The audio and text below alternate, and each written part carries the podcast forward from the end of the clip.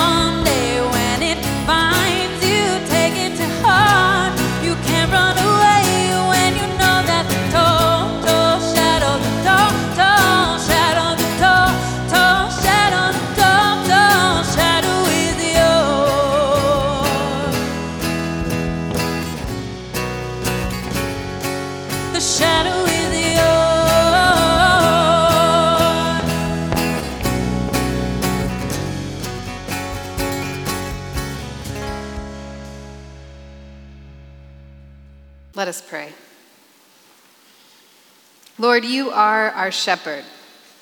We shall not want. You make us sit down in the sanctuary and to drink coffee and eat cookies, and you bring rest to our souls. You set a table before us and before our enemies, and though we are confused, our cup overflows. Surely, your goodness and your mercy follows us every day of our lives and we get to dwell with you our whole lives long. Amen. Let's stand and sing together.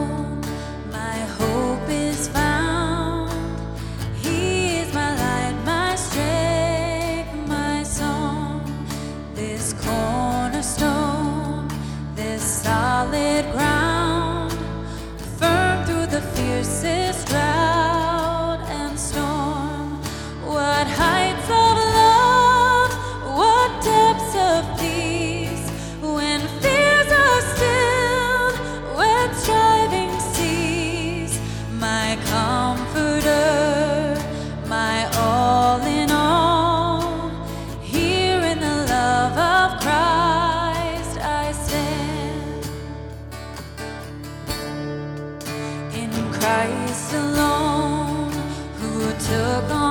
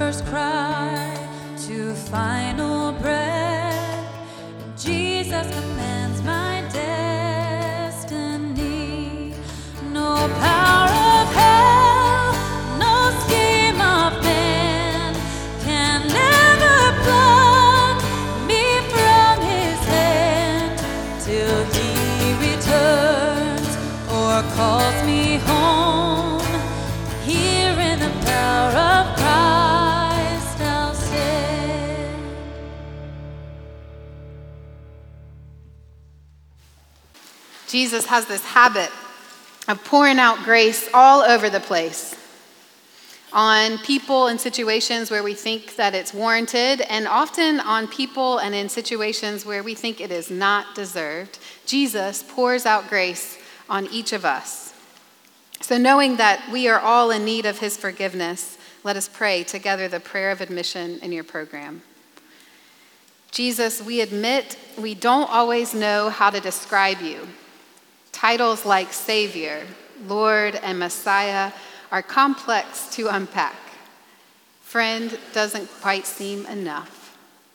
Forgive us as we struggle to know you, to talk about you, and to follow you.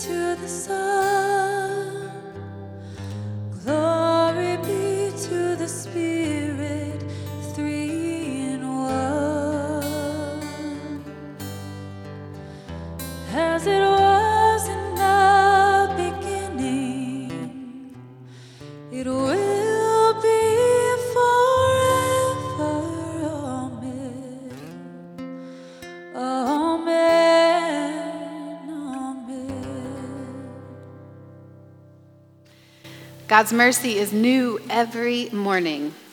Beloved, receive the good news of the gospel. In Jesus, we are forgiven, which means we get to live at peace. Thanks be to God. Amen.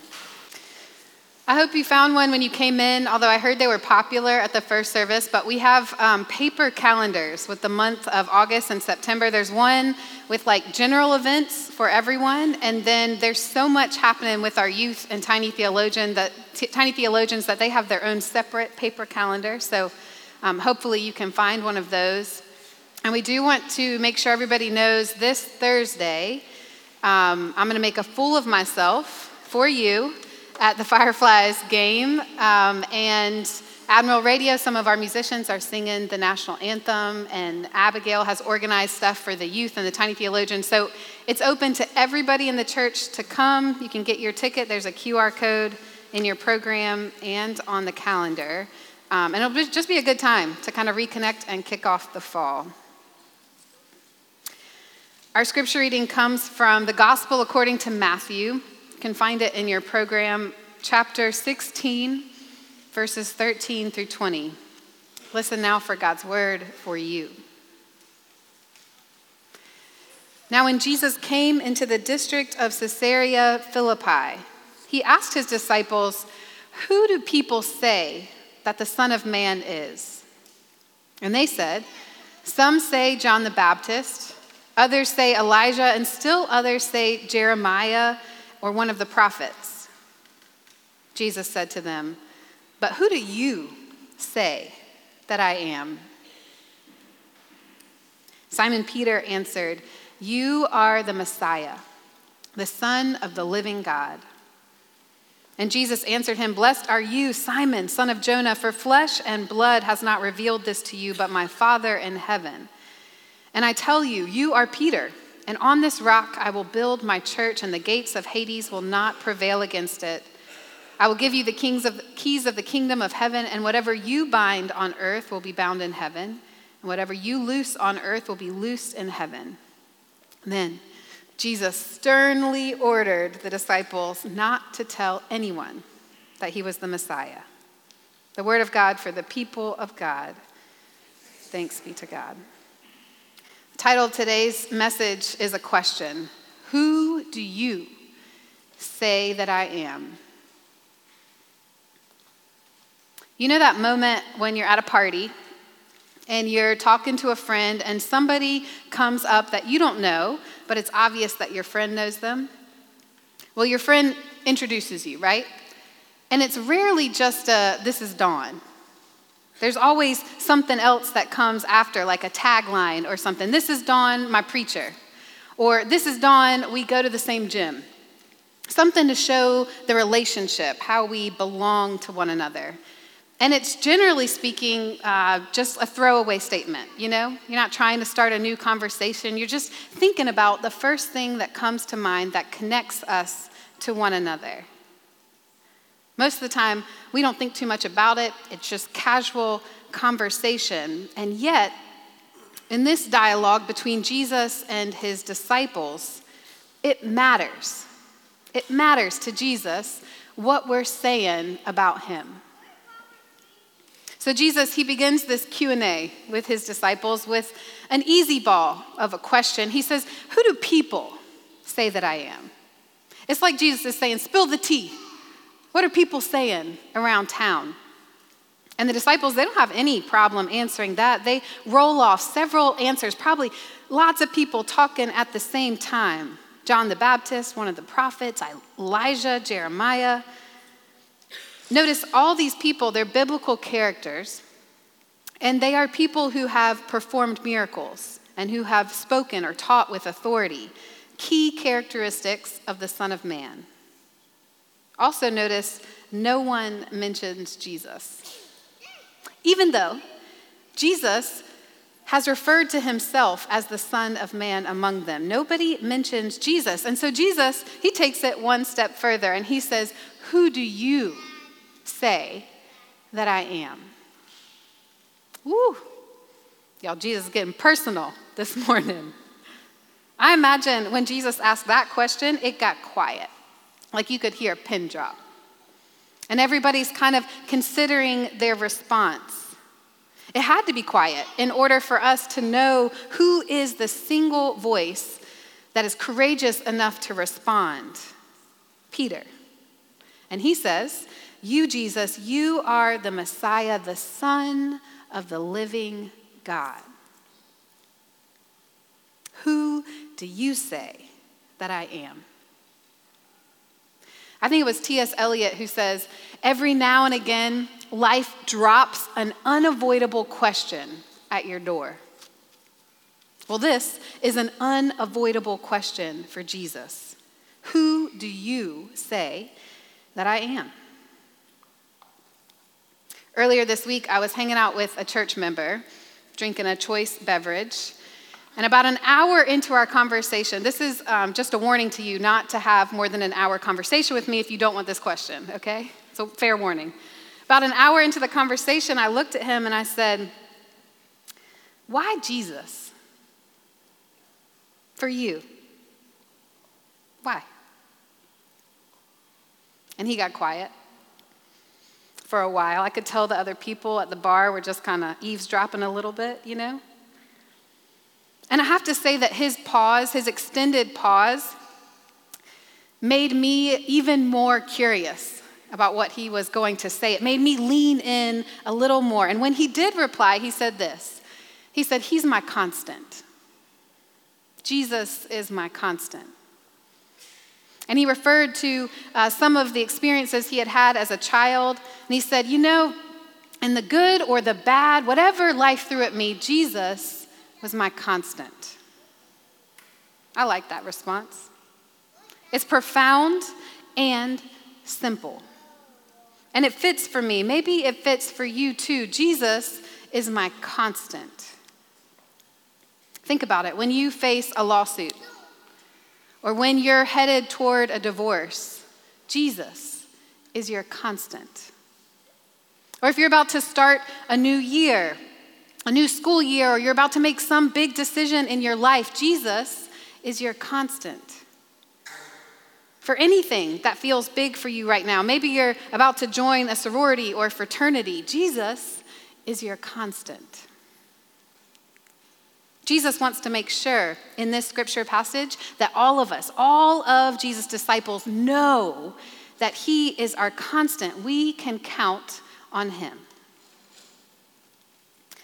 My son is headed into kindergarten this week.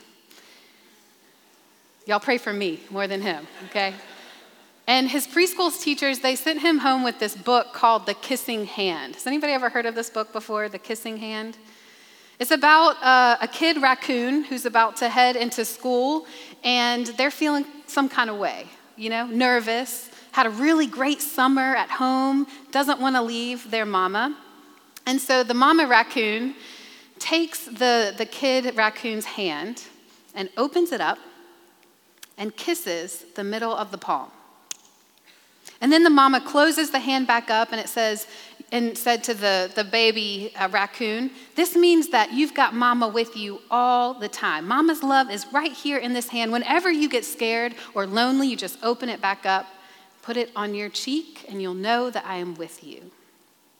It's a really cute book. And at the end, the kid raccoon opens up the mama's hand and kisses. Y'all, I'm definitely sobbing by this point reading this book opens up the mama's hand, kisses it, and says, Mom, Mama, now you've got me too. Anytime you get lonely or you miss me, you just hold your palm to your face and think of me. This is what Jesus is after. When he asks his disciples, Who do you say that I am? He wants us to know that he's our constant. And look, Jesus knows what's about to go down. Jesus can see ahead into Jerusalem. Jesus knows that his disciples are about to see him suffer public humiliation and that he will end up dying on a cross before their very eyes. They don't know it yet, but Jesus does. And so Peter Peter answers the question correctly, but he doesn't fully understand it yet. He can't. When Peter responds, Messiah, you are the Messiah, Peter is referring to the anointed one. The Jewish people believed there would be a chosen one who would come and free them from the oppressive foreign government in the city.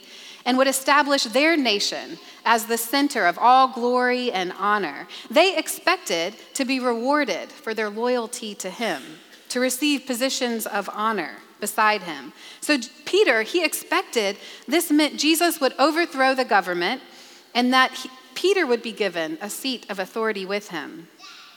That's what Messiah means. And then Son of God was actually a really common title among um, ancient rulers. Ancient rulers would refer to themselves as the Son of God to demonstrate their majesty and their connection to the gods.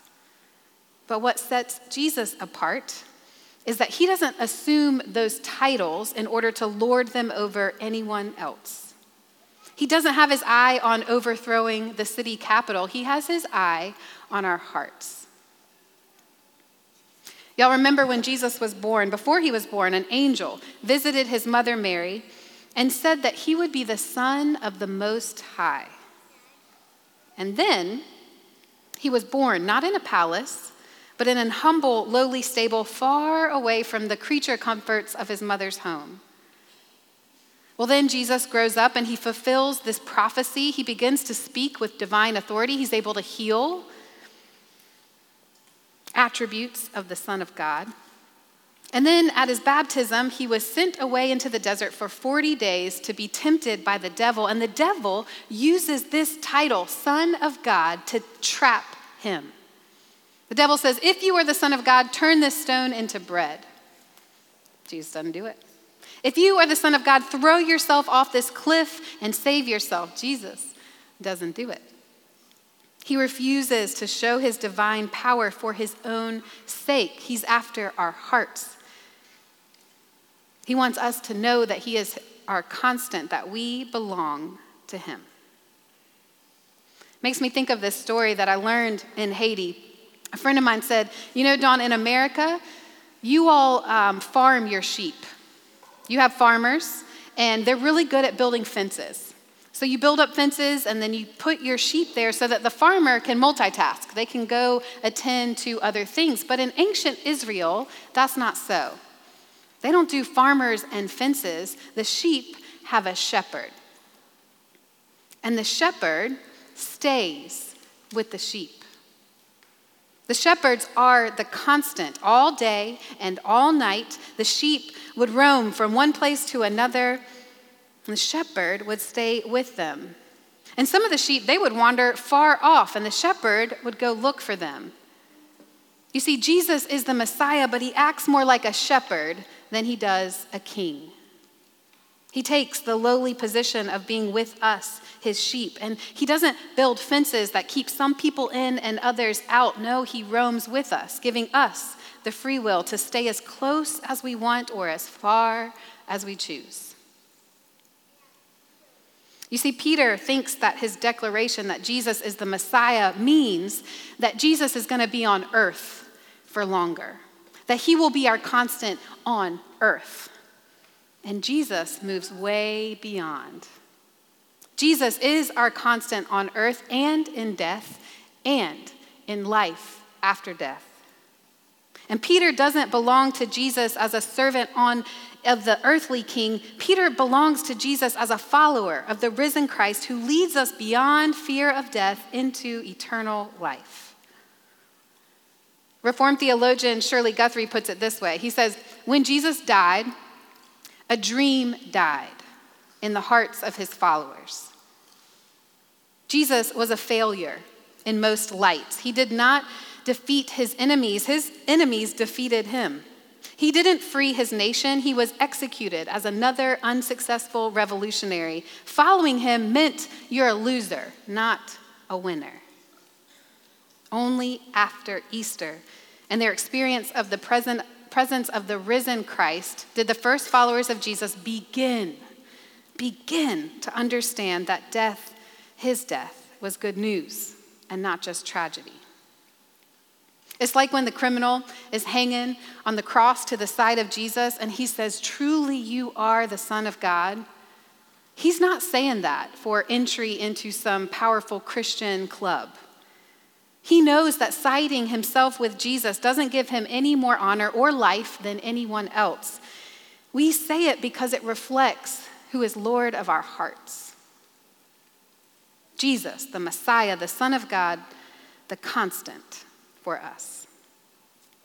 I was flipping through the Episcopalian Book of Common Prayer this week, and there's this really beautiful prayer that begins in this way Lord Jesus Christ, you stretched out your arms of love on the hard wood of the cross so that everyone might come within the reach of your saving embrace.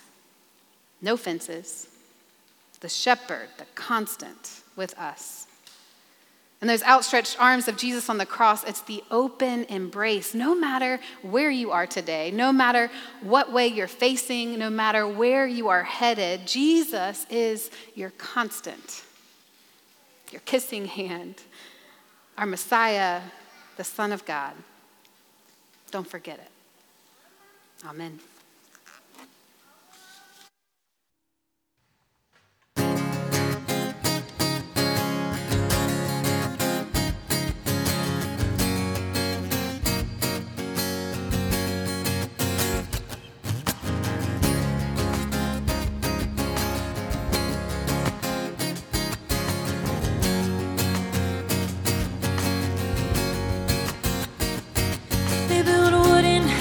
On frozen ponds in the summertime when the water's gone. Diagonal lines in their rolled out lawns, and the sage always smells so pretty. But nobody cares where the birds have gone when the rain comes down on Babylon. The stonemason's horn rings all day long, and you gotta get back to the city. I'll build my house up on this rock, baby, every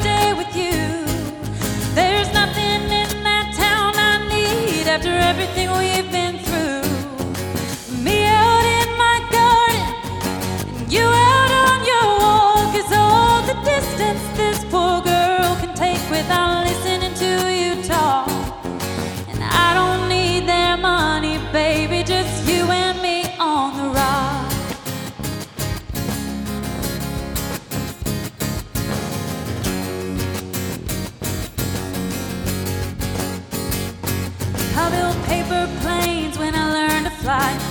747 falling out of the sky. I folded them crooked, now I'm wondering why I could always end up in the water. But nobody's asking why she's looking so thin, why she's laughing too hard, or why she's drinking again. A falling star, she's a paper plane. She was going down when you caught her. I'll build my house up on this rock, baby, every day with you. There's nothing in that town I need after everything we've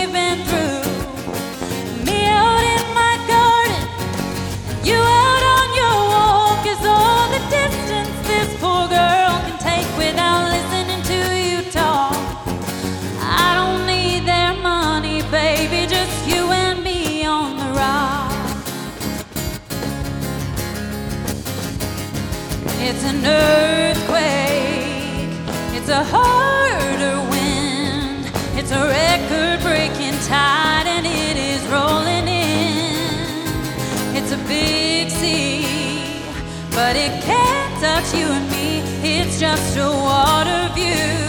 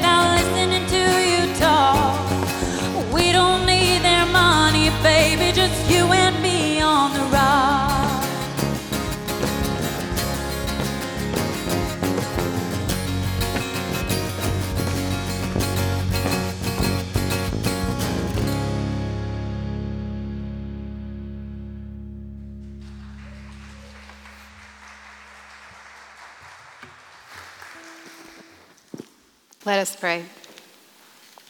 Jesus, you are our Messiah, the Son of the living God. May these words find a home in our hearts. May we choose you as our constant, the shepherd we follow. We pray this day for your people, all of your people, for those who are in pain today, for those trapped in anxiety and worry, for those who wish for more, for those starting new school years and new jobs and new relationships. Lord, we pray for those who are in a rut, bored, without passion or drive. Lord, you meet us wherever we are and you lead us forward. Hear us now as we pray the prayer Jesus taught us Our Father, who art in heaven, hallowed be thy name. Thy kingdom come, thy will be done, on earth as it is in heaven. Give us this day our daily bread, and forgive us our debts as we forgive our debtors Lead us not into temptation, but deliver us from evil. For thine is the kingdom and the power and the glory forever. Amen. Let us stand now and affirm what we believe using the words of the Apostles' Creed. What do you believe? I believe in God the Father Almighty, maker of heaven and earth, and in Jesus Christ, his only Son, our Lord who was conceived by the Holy Ghost, born of the Virgin Mary, suffered under Pontius Pilate, was crucified, dead, and buried. He descended into hell. The third day he rose again from the dead. He ascended into heaven and sitteth on the right hand of God the Father Almighty. From thence he shall come to judge the quick and the dead. I believe in the Holy Ghost, the holy Catholic Church, the communion of saints the forgiveness of sins, the resurrection of the body, and the life everlasting. Amen. This one's call and response, and I'm all alone up here, so y'all feel free to sing along.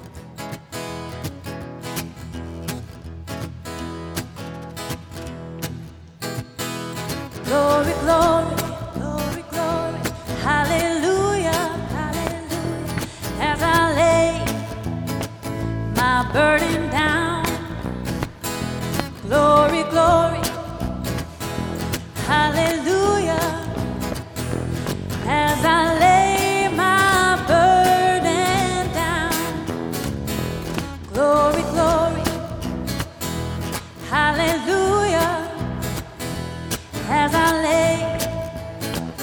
my burden down, glory, glory, hallelujah. As I lay my burden down, I'm going home to live with Jesus. As I lay my burden.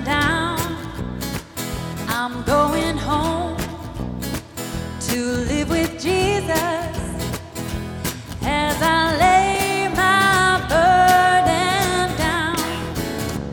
Oh, glory, glory, hallelujah, as I lay my burden down. Oh, glory,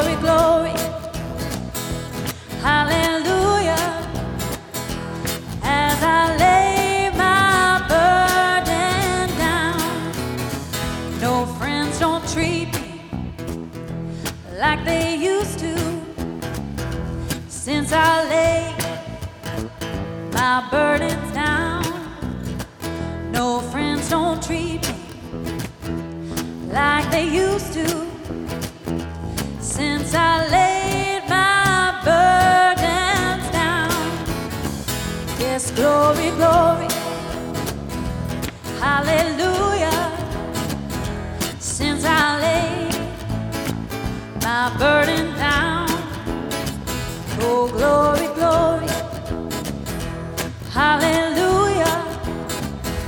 Since I laid my burden down, one more time. Oh, glory, glory. Hallelujah. Since I laid my burden down. Oh, glory, glory. Hallelujah.